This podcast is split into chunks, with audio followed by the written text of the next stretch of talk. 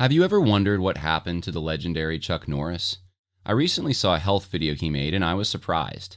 He's in his 80s and still seems to have his energy and health. He says he's even stronger, has more stamina, and plenty of energy left over for his grandkids since making one simple health change that helps his digestion and nutrition. He says he still feels like he's in his 50s. His wife made the same change and she's never felt better. She says she feels 10 years younger, and she has energy all day. Many of us do not include the fruits, vegetables, and other herbs that increase health and energy in our own diets. Chuck Norris made a special video that explains how he incorporated these things with one simple product. You can watch it by going to mymorningkick.com/Harris. It may change your approach to your own health. Once again, that's mymorningkick.com/Harris.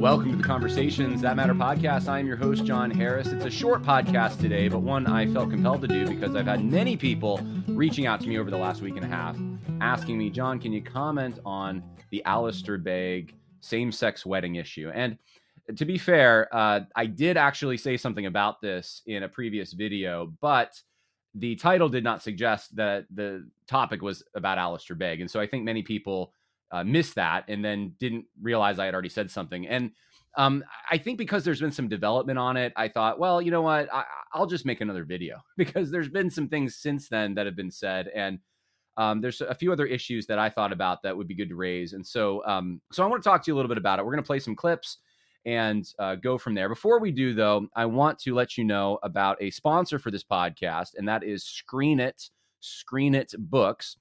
It's a great tool that some really great people have put together. These are Christians who care about the kinds of things that you do. Screenitfirst.com is the website, screenitfirst.com. And it's a library, or at least that's the intention, for parents to go to where they can look at books that their kids could potentially be reading and see if there's anything objectionable. And so how it works is when you, and this is really how they get this library of books together, is you as a parent, if you are going through a book with a child or you're looking at something your child's reading, if you find something in it, they have a place you can go to and you can screenshot that page. You can flag it for whatever it is, foul language, sexual content, violence, racism, LGBTQIA+, alcohol, drugs, lying, stealing, dark content. These are just a few of the categories that they have. There's a number of them. And you can just say that, you know, this is what's happening so other parents can be aware for their children. And of course, I think we're used to thinking this way when it comes to media, but I don't know if it's just where I live, but I've noticed that parents tend to, from when I was a kid, I even noticed this, be more lenient when it comes to books, you know, because as long as their children's reading, right? Reading is a good thing. The media, the looking at images, that could be the dangerous thing, but, you know, reading's good. And as long as they're reading. Sometimes the content they're reading, though, is just as bad, if not worse. So this is a really helpful tool. And I would just suggest go to screenitfirst.com. And you know what? You can also help them. You can go to that a help section, help screen books, and it'll give you a list of books that have not been screened yet that you can actually add to their database by screening. So here's one, Because of Mr. Terrupt. I've never heard of this book, but it needs to be screened. Children are reading this. So if you press screen it, you can then upload images and make comments about what it is in the book that you thought was objectionable. So this is a great resource for parents, screenitfirst.com. All right, let's talk about this Alistair Begg stuff. I want to start with the original clip. This is, I first saw this at Reformation Charlotte. I think it's called the Dissenter now, but Jeff Maples is doing a great job just kind of cataloging this stuff, which is where I got a lot of this. And he put this clip out there. This was probably over a week and a half ago now. And this is what Alistair Begg said. In very specific areas, this comes across. I mean, you and I know that we field questions all the time that go along the lines of, my grandson is about to be married to a transgender person, and I don't know what to do about this, and I'm calling to ask you to tell me what to do, which is a huge responsibility. And in a conversation like that just a few days ago, and people may not like this answer, but I asked the grandmother, does your grandson understand your belief in Jesus? Yes. Does your grandson understand that your belief in Jesus makes it such that you can't countenance in any affirming way the choices that he has made in life? Yes. I said, well, then, okay, as long as he knows that, then I suggest that you do go to the ceremony, and I suggest that you buy them a gift. Oh, she said, what? She was caught off guard. I said, well, here's the thing. You're not going to, your love for them may catch them off guard, but your absence will simply reinforce the fact that they said these people are what I always thought, judgmental, critical, unprepared to countenance anything. And it is a fine line, isn't it? It really is. And people need to work out their own salvation with fear and trembling. But I think we're going to take that risk. We're going to have to take that risk a lot more if we want to build bridges into the hearts and lives of those who don't understand Jesus and don't understand that he is a king. So I don't want to make a mountain out of every molehill, but I'm not sure exactly what he means at the end there by working out our salvation with fear and trembling on this particular issue. I don't know if he's just throwing that out there as an expression, but the context, of course, is he's preaching through the Sermon on the Plain, and he wants to really communicate to the audience, and this is on his radio show, I believe, Truth for Life. Is it Truth for Life? I just saw we all just saw Truth for Life. He's trying to tell them that this is what Jesus would have us do in order to be a good witness. So being a good witness, I think, then creates this fine line, this tension between, do I go and support in some way, or at least give the impression that I'm somewhat in support of what's going on, right? And I think Alistair Begg would want to say that he doesn't support what's going on at all, and we should not indicate that we're supporting that. But, you know, do we risk giving that impression in order to be a good witness? And so Alistair Begg comes down on the side of this is what being a good witness is you get them a gift, you go to this illegitimate ceremony for an illegitimate marriage. It's not actually a marriage. It is a pretend ceremony. I mean, biblically speaking, that's what you have to say. And Alistair Begg, I think, would be the first to say that. But you somewhat tip your hat to the fantasy here. You, in order to love that person, in order to accept that person, in order to not reinforce a stereotype that person may have about Christianity and your faith, you end up playing the part of an accomplice because you go to this fake ceremony and you treat it as legitimate. You give them a gift.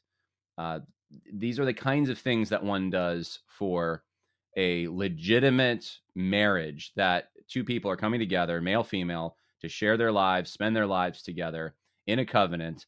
And because they're spending their lives together, that's why you get a gift, right? Because they usually start out with a financial need, and they need to buy their own stuff. They need their own place to live and their own stuff there. So that's why you get a gift at a wedding, at least traditionally that's been it.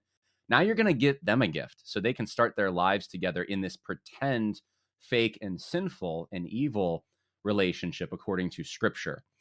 So it's obviously wrong. It's obviously confusing. And of course, I said as much, but I think the last time that I addressed this, I wanted to give Alistair Begg a bit of an insanity defense. I really wanted to. I didn't know if I actually could, but I know I really, really wanted to. And that's just because I know that he's had a number of years of faithful preaching for the most part. I have had people reach out to me and tell me things like, you know, Alistair Begg's church during COVID was going along with everything the state told them to do. I know people have told me that there are elders at the church who are essentially preaching critical race theory related content. I haven't seen, though, firsthand, primary sources of this kind of thing. And I haven't really gone and looked for it either, but, you know, it doesn't shock me. And maybe that's the first thing to say before we play the other clips that I have for you. It does not surprise me. And maybe it's because I've developed maybe a slight cynicism since I've seen so much corruption, and so many people have been exposed that I used to look up to even a few years ago, that maybe I'm callous, maybe, and I'm just being real with you in the podcast audience here. I'm not saying that's right or wrong. I think that's just a reality. But I think with him specifically, there's something else going on there. And it goes back to me. This isn't a huge revelation to all of you, but it maybe explains why I'm not as surprised. When I was at Southeastern Baptist Theological Seminary, Alistair Begg came and he preached a message. It was a good message. And I talked to him afterward. He was very nice to me. I realized something about him at that moment when I talked to him. He has like a photographic mind, or it's an amazing mind for remembering things. Like he remembered some line from a Gene Hackman movie about Poughkeepsie, and my friend was from Poughkeepsie, and he could just reach back years and remember things that I think most people, it would just slip their mind. And so I realized that about him. That doesn't really relate to this, but an amazing mind. I also though one thing I saw in him was, and since then as well, is he's very ingrained in evangelical institutions, even though I believe his church is independent. They're not part of like the Southern Baptist Convention or anything like that. He does a lot of stuff for Calvary Chapel. He does a lot of speaking outside of his church and for denominations, for the Southern Baptist Convention in this case. He's at Southeastern, and he's been there more than once, I believe. And he speaks at the Getty's Christmas thing. He's spoken there, I believe, a few times in New York City. And he just, you see him pop up in all these different places. And I know that people who have those relationships, extensive relationships for decades of ministry, it's very hard not to get pulled kind of in the direction that everyone else is swimming, and to have somewhat of a resistance to wanting to call those people out, even if you disagree with them.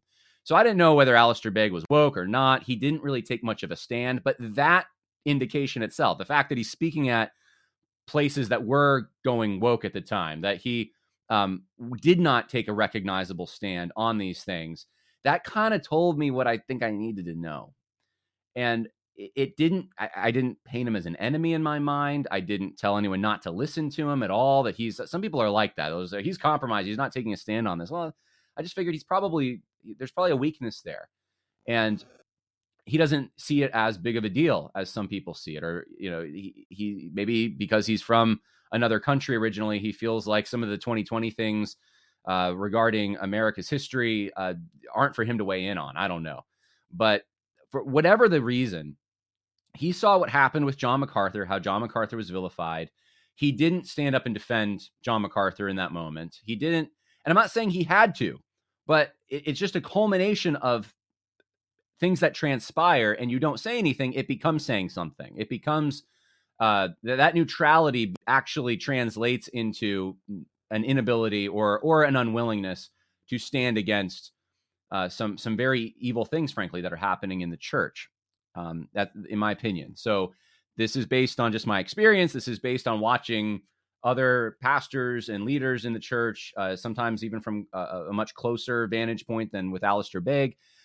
But I wasn't expecting a lot from him. So when this statement came out, I wasn't expecting a lot. And of course, he said other things as well.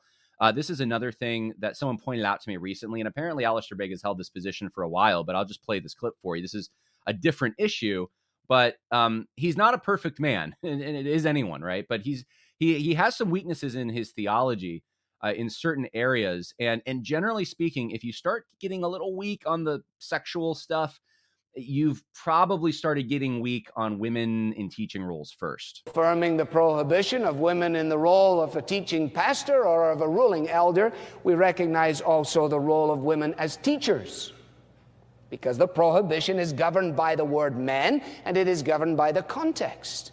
It doesn't mean that women can't teach anywhere, anytime, anyhow. And again, the New Testament is littered with women in teaching roles. 1 Timothy 2 makes reference of it. 1 Corinthians 14 does.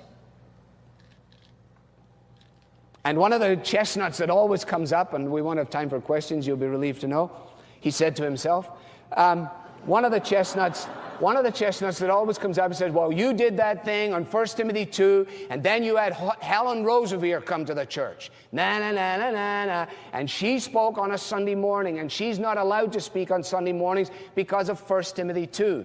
Yes, she's allowed to speak on Sunday mornings, if the elders determine that we'd like her to. She's not going to speak as the pastor and the teacher. She is not going to speak in a position of rule and authority, but she has something to say, and we like to hear it.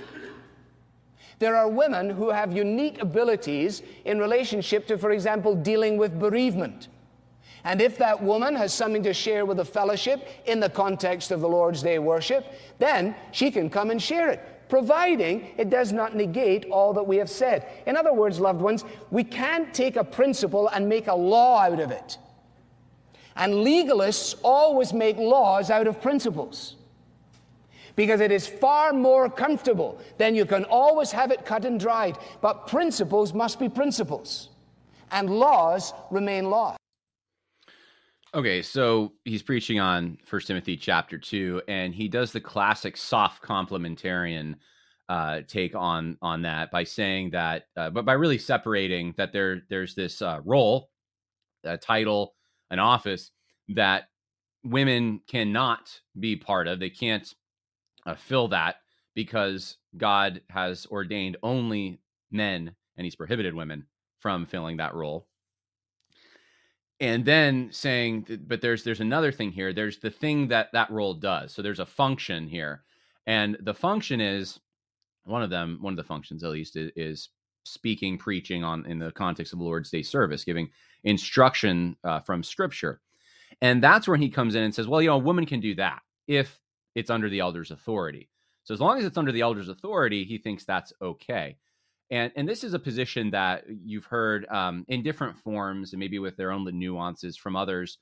Danny Aiken's the first one that comes to mind, who advocated this kind of a separation where there's a particular place for a woman to come in and even preach on a Sunday morning, but it's got to have these stipulations. And I think of J.D. Greer really wanting to have women come in and fill any role that they can possibly fill except the ones that are specifically prohibited. And there's even if I memory serves me, I think he even said something like women can lead Bible studies or co-lead Bible studies to mixed audiences and these kinds of things. So the stress, the pressure is toward trying to elevate women into as close as you can get to these positions without giving them the titles, without giving them the actual office.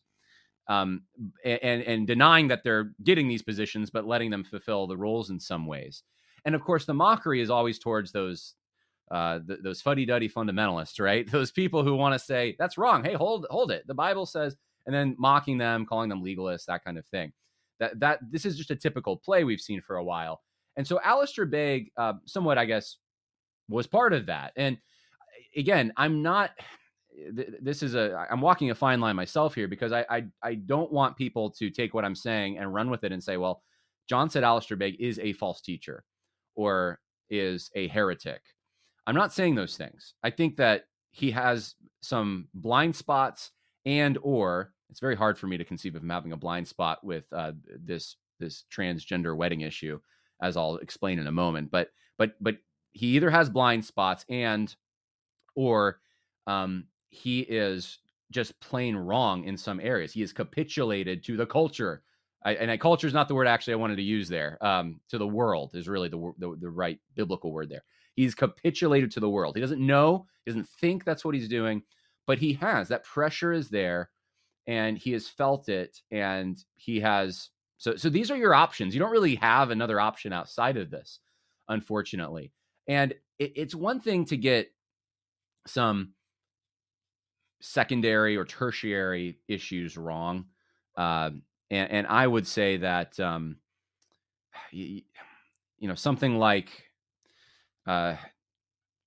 like this issue, this issue of women speaking on a Sunday morning, I can see how he's trying his best to maintain what the Scripture says. And yeah, he's still my brother. I disagree, but he's still my brother in Christ.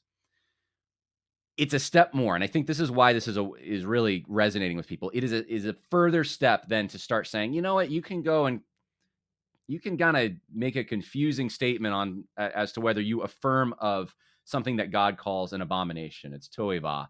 It is absolutely something God hates. A wedding that is totally illegitimate, and it's something that it's really a war against the Creator and His design. And you can go and somehow give a gift so that you can preserve your witness. I think now people are starting to dig into the archives. They're remembering other things he said, and they're saying, yeah, you know what? I think he kind of capitulated there too. And maybe this wasn't as big of a surprise.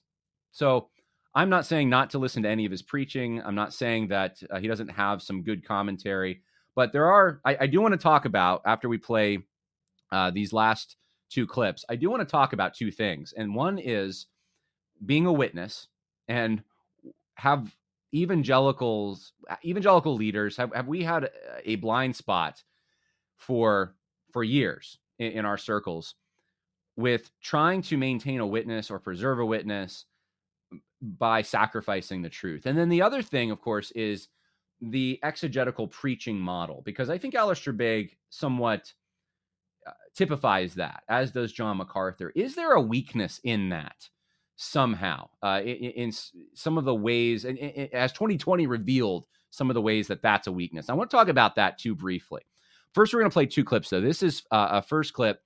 And this took away my ability to give Alistair Begg the insanity defense, because I want to say maybe he's getting older, and sometimes you say crazy things when you get older. I really wish that was the case, because I've seen other pastors do that.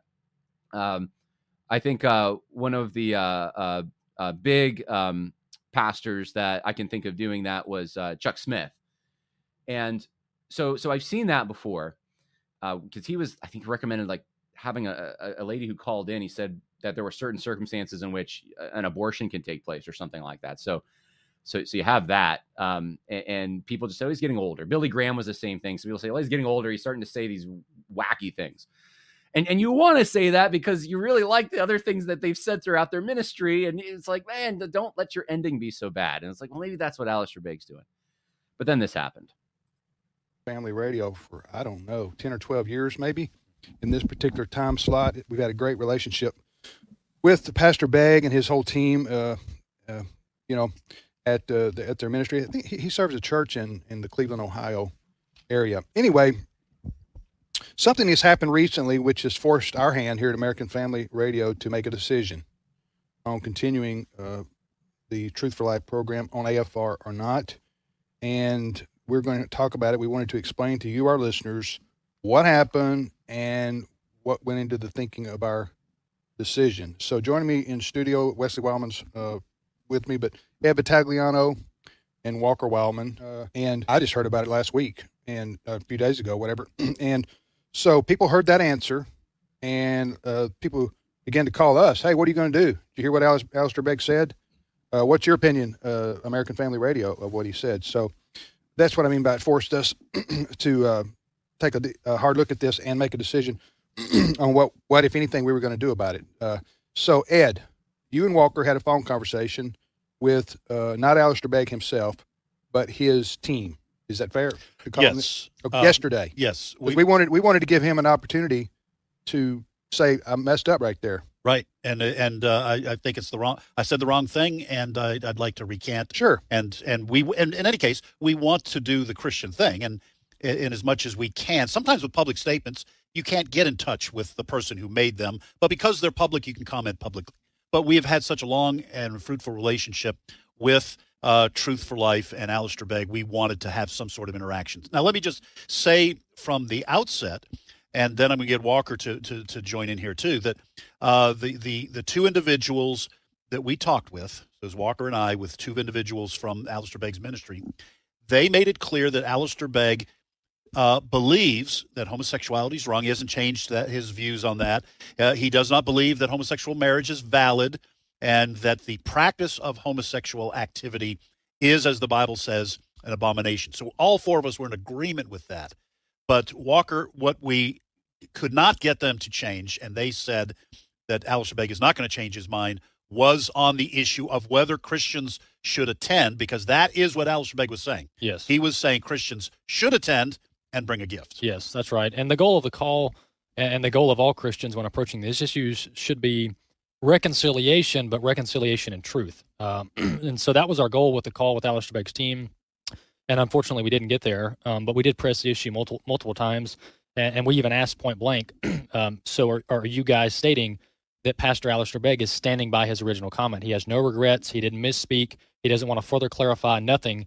And they said, yes, he's standing by his original comment. So very disappointing.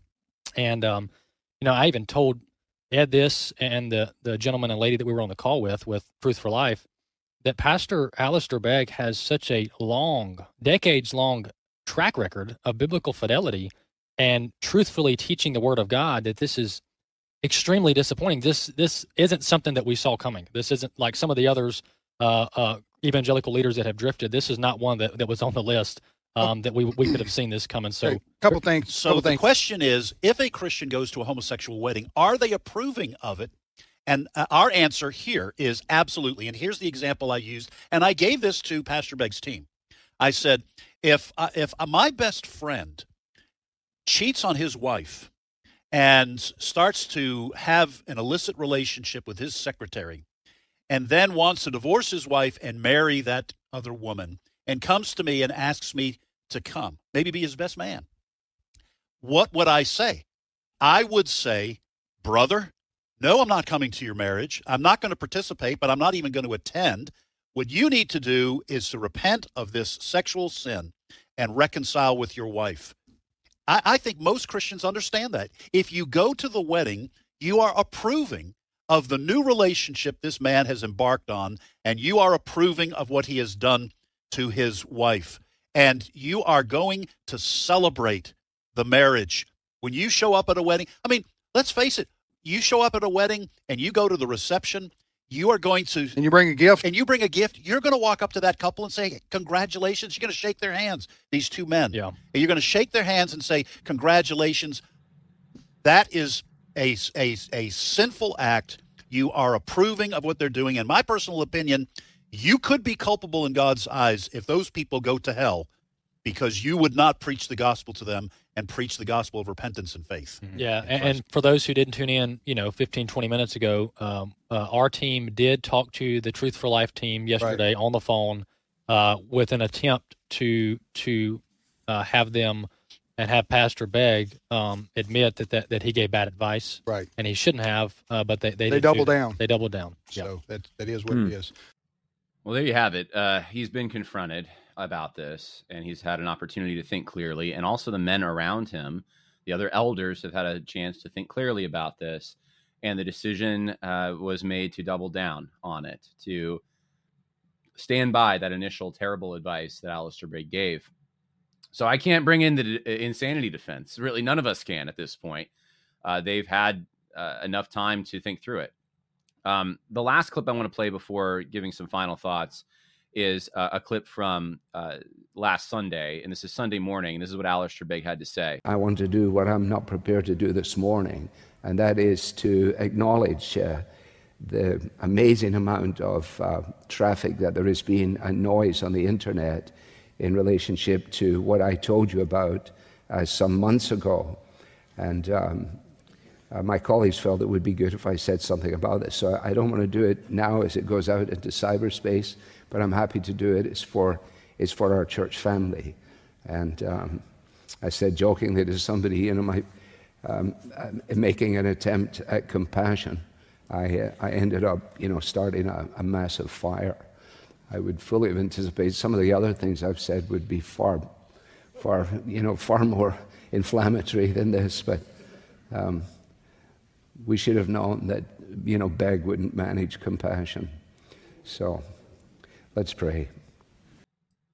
You can tell something here. He's quivering. He's, I don't want to read too much into it. I don't know if he's scared. I don't know exactly what's causing the surface level things we're seeing, but there's certainly a profound disappointment on his face as he tells this to his congregation. And our prayer needs to be that is the conviction of the Holy Spirit. his defense here, I suppose it's a defense, is that he was trying to be compassionate and he messed it up because he's just not good at compassion, which, I mean, that's just flimsy. This is not compassionate to try to reinforce someone's lie that they're believing, first of all. But secondly, more importantly, this went out broadcasted widely on the Truth for Life broadcast. That's my understanding, at least. And it sounds like he has a radio microphone there. So I know that it's accompanying a teaching series, but this isn't a Q&A that accompanies the teaching series. So this has already gone out widely. You know, even if it was something he just did with his church and someone put it out there widely, it's out there pretty widely. And to just keep whatever response to his church, and let's assume, let's just, for the sake of argument and good faith, let's just say that he actually said, you know, that was a dumb thing. I shouldn't have said it. That was wrong, actually. And he only said it to his church. No one else got to hear it. Then there's a lot of people that will take what he said broadly, that was broadcast, and they're going to attend and participate in things they should not be, sinful participation, based on what he said, and the correction they will not hear because he's keeping it to only his church. Now, I am not under the illusion that he corrected this, but he may be, I could see him saying, well, I was clumsy. I shouldn't have said it that way. Or, you know, who knows? I mean, he gave us a little preview with, you know, he was trying to be compassionate and he couldn't manage compassion. Well, ladies and gentlemen, I spoke too soon and I recorded this entire podcast and, I was not aware, I guess the clip actually came out after I recorded it, that Alistair Begg has truly doubled down on this. So I figure I will still, you will still see the same ending to the podcast that I planned on Monday, which is when I recorded this. It's being released on Tuesday. But I figured before you hear it, you need to hear this clip from a sermon called Compassion versus Condemnation. You can go to Parkside Church YouTube channel and watch the whole thing, Compassion versus Condemnation. But like I said, I recorded it, and it was after I recorded it that this was released, and you need to see it. So this is Alistair Begg completely doubling down on his comments about attending and giving a gift at a transgender wedding ceremony. In that conversation with that grandmother, I was concerned about the well-being of their relationship more than anything else, hence my counsel. Don't misunderstand that in any way at all. If I was in the receiving end of another question about another situation from another person in another time, I may answer absolutely differently. But in that case, I answered in that way, and I would not answer in any other way, no matter what anybody says on the internet as of the last 10 days. If that were the case, I would never... If that were the case, I should never have said it in the first place. If people want me to recant and to repent, I repent daily because I say a lot of things that I shouldn't say. I mean, check with Sue. But the fact of the matter is, I'm not ready to repent over this. I don't have to. Okay, well, there it is. Back to the rest of the podcast, but. Two things that I mentioned before that I wanted to just briefly touch on. One, and these are things that I'm sort of developing in my own head as we sink faster and faster into paganism in the Western world. One is this notion of being a witness. I have heard many Christians, some of whom I respect, friends even, tell me that I should, or we should, as Christians, be very understanding of homosexual inclinations, be very compassionate. We should see people who abstain from those things as brave if they're claiming to be a Christian, and but they can still have this identity, and we need to make all kinds of rooms in our churches for single people so that it really as a way to make homosexual people feel more included and less on the outside. That's really what that is. And I've heard, I mean, I give you a lot of other examples. Like I even, you know, I've seen Christians, people that I knew, people I respected, people in whose homes I was, you know, in Bible studies saying things like, we shouldn't celebrate Mother's Day in church because what does it say to what does it say to our witness, to all the single women out there or the women who have had abortions and they feel bad about it. And you're just bringing it up on Mother's Day when you celebrate motherhood. And I'm kind of done with it. I'll be honest, I'm done with it. There is true compassion as Christians we are supposed to have. And it has been corrupted. I think, Joe Rigney talks about the sin of empathy. I think I heard Doug Wilson talk about it before Joe Rigney. I'm not sure who started talking about it. I think that might factor into this to some extent. It's a fair critique to say we have traded in empathy for sympathy, or sympathy for empathy, rather. And I think that we want to affirm everything about someone in order to be welcoming and have good manners, which is not what good manners necessarily is. We would never apply this to certain sins. Of course, the unfashionable things that are sins to our culture, like being racially insensitive, we would never apply it to that, right? We wouldn't say, well, in order to your friends, going to be at a Klan rally or something. I don't know. And, you should attend with them. You should go if it's important to them, just to be a good witness. Bring them a gift, bring them fuel so they can light their, whatever they're doing, their ceremony, participate in it. We would never do that, right? What Begg is suggesting that Christians do in the case of a transgender wedding is more insane by a lot, because it's way more biblically clear in Scripture that is an abomination, that kind of thing. So it is a desensitization. There are people we know in our regular everyday lives, some of them we're related to, who have bought into some of these deceptions. And we want so badly to maintain those relationships. We want so badly to outdo others in showing how compassionate we are that we end up sacrificing truth. And it's just wrong. It's for pastors who preach against postmodernism and want to say that there's an objective standard that we should live by. They're not always living by it. And, this is where we have to be people of the word. We have to be very careful that we are not sucked into the world system on these issues, that we have the long view. I remember C.S. Lewis saying, and not that he was good in all his theology either, but one of the good pieces of advice he gave was to read old books, because it gets you out of the mindset of your current time. And it gives you an ability to transcend and critique it from another era. And we need more of that. We need to be able to see that the things that we're considering normal in our day and age weren't normal until about 5 minutes ago, and they shouldn't be normal, and they're not part of the design of God. And that's where we should stand, with the design of God. That's how we're going to be about truth. That's how we're going to have true compassion. The compassionate thing to do is to say, I love you. I'm your friend. I'm here. When you break down on the side of the road, you call me. When you're in a jam, you call me. I'll listen. You can fall back on me. You have a place here. I can't participate in the lie that you were telling yourself that you're hurting. And you're not just hurting yourself, you're hurting that other person you think you're marrying. Number two, exegetical preaching. It's a fad in a way. That term.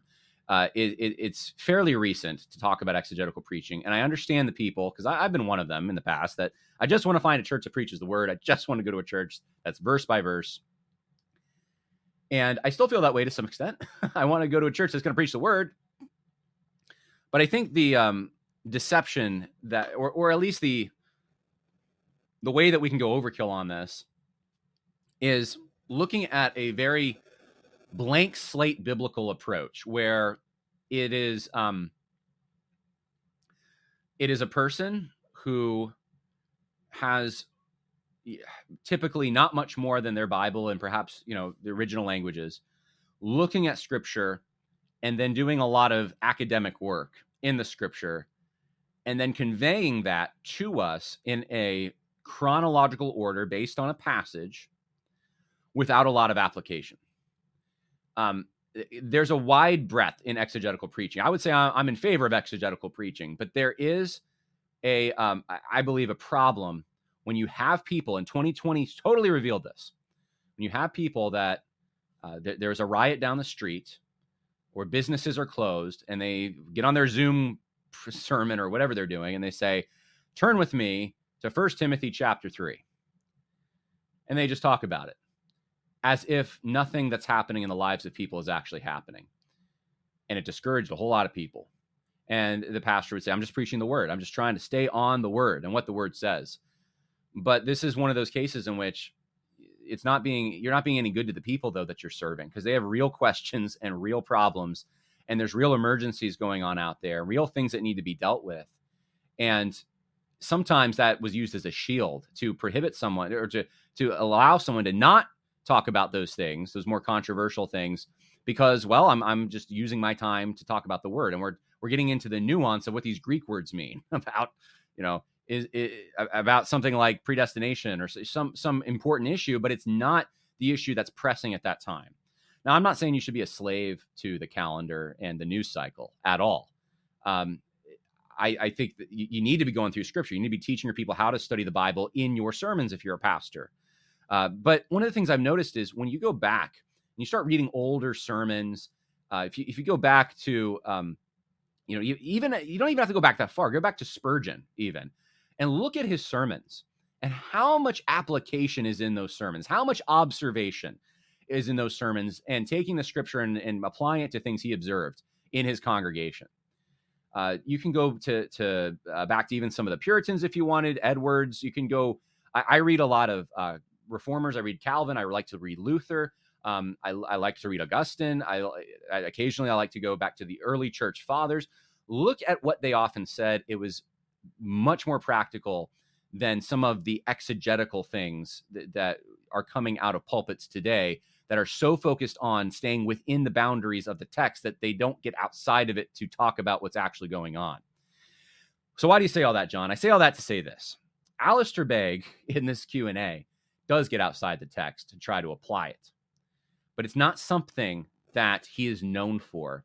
It's not something that is typically done in exegetical framework. And he does bring a lot of illustrations into his sermons and so forth. He's actually a good storyteller. But, and I have listened to a bunch of Alistair Begg preaching, maybe not as much as some of you, but he is someone who wants to really explain what are the nuances of this text? What is the word saying here? And I think some of his social views potentially could be hidden because of that, because he's not constantly talking about those things. He's not bringing these principles into the realm of everyday life. And then when he does do it, sometimes you're going to find, wait a minute, I guess maybe he doesn't actually, maybe we're not on the same page. Maybe he's not seeing the same applications that seem obvious from scripture. And so this is just a general warning to everyone out there. This is a lot of this podcast is John Harris' opinion because that's what people wanted. They wanted my opinion on this. But my opinion is if you are a pastor, you need to be just very careful about getting too academic. You're feeding sheep who live in the real world, who have wolves that want to eat them. And because of that, you need to give them food that they can digest that will actually bring them nutrients and make them strong. And if you are constantly giving them things that explain the technicalities of a text without showing them how this actually applies to the decisions of their everyday life, then you're going to do a few things. One is you're probably going to alienate people from your leadership because they feel like, if I don't know Greek, how can I be an elder or something? The other thing is you are going to create conditions in which people think that that's the godly holy thing, is to really get academic about this stuff. And they will forget sometimes about where the rubber meets the road in the daily life. And so the highest spiritual good tends to be the knowledge and understanding intellectually. And that's important, but that's not the full enchilada, as we know, to be a godly person. It's not, that doesn't, you can have that and not have innate character, right? And then, of course, the third thing is you don't actually get to expose where the differences between you and other congregants might be on important matters that need to be exposed and need to be explored. So some pastors, I've heard this many times. I remember during 2020, I heard this so many times. People would send me sermons. I was even in a church. I remember I was in a big church in California. And I remember the pastor went up there. I'm proud that we've been able to try to keep this congregation together through all the things that happened in 2020. And the reason is because basically we don't talk about it, all right? We just keep it to the word. Well, if you're just keeping it to the word and you're never getting outside the situation that existed in the first century, or, you know, going back to whatever biblical time period, and you're not actually applying it, then what good are you actually doing? What difference are you actually making? I guess that is your only reward. You kept the church together in some shallow way. So not all of this perhaps applies to Alistair Begg, and I'm not saying it all does, but I figured it was a good opportunity to bring it up because I think it potentially does. And it would at least be a framework for explaining why it's not just Alistair Begg. There's a lot of other people in the last few years that we've kind of just woken up to, that we thought, wait a minute, this person said so many good things. How can they get off the rails on this? And there could be a number of explanations, but my expectations for Alistair Begg were not very high because he didn't take those hard stands at the very least. And to hear him say this, I'm like, okay, you know, I really wish that I could just say he's older and he's losing it because he's had so many faithful years of exegeting the text, but that doesn't necessarily mean that his applications have always been privately, his applications in his mind of what the text says have been spot on. So I hope that helps some of you out there to think through some of these things. Some of you are going through similar situations. You're in churches where these things have become issues and you're trying to navigate them. And these are just some potential things, in my opinion, that have in the Reformed evangelical world become stumbling blocks and have prevented clear communication from taking place. And we need to be clear. So in closing, I'll just say a few things to reiterate from the previous podcast in which I talked about this. Leaders should demonstrate responsibility, Luke 16:10. They should be pure in heart, Proverbs 16:7. They should serve one master, Luke 16:13, and they should be tested, 1 Timothy 3:10. These are all things that leaders should do. And when they're not, we need to confront them. 1 Thessalonians 5, Proverbs 28:13, Matthew 7:3 through 5. You'll all talk about confronting brothers and sisters in Christ. And then it should be with the, it's exactly what the American Family Radio people did, with the eye to restore them as brothers in Christ. And if the restoration doesn't happen, though, then we have to warn others. And that's what they did and at American Family Radio. And that's what I'm doing. I'm warning you. I'd be careful of Alistair Begg at this point. His judgment is not good. He's been given the opportunity to repent, and his judgment is not good. And yes, I know, because many people have told me he's scheduled to speak at Shepherd's Conference with John MacArthur. And I only see two options there. Either he shows up and he is confronted on this issue publicly, or he doesn't come. And you say, John, that seems kind of harsh. Well, this isn't a small issue. You know, this isn't even something like the impeccability of Christ and debating whether or not, Christ could potentially have sinned, as big of an issue as that is. This is, should we engage in a celebration that God hates? It's so fundamental.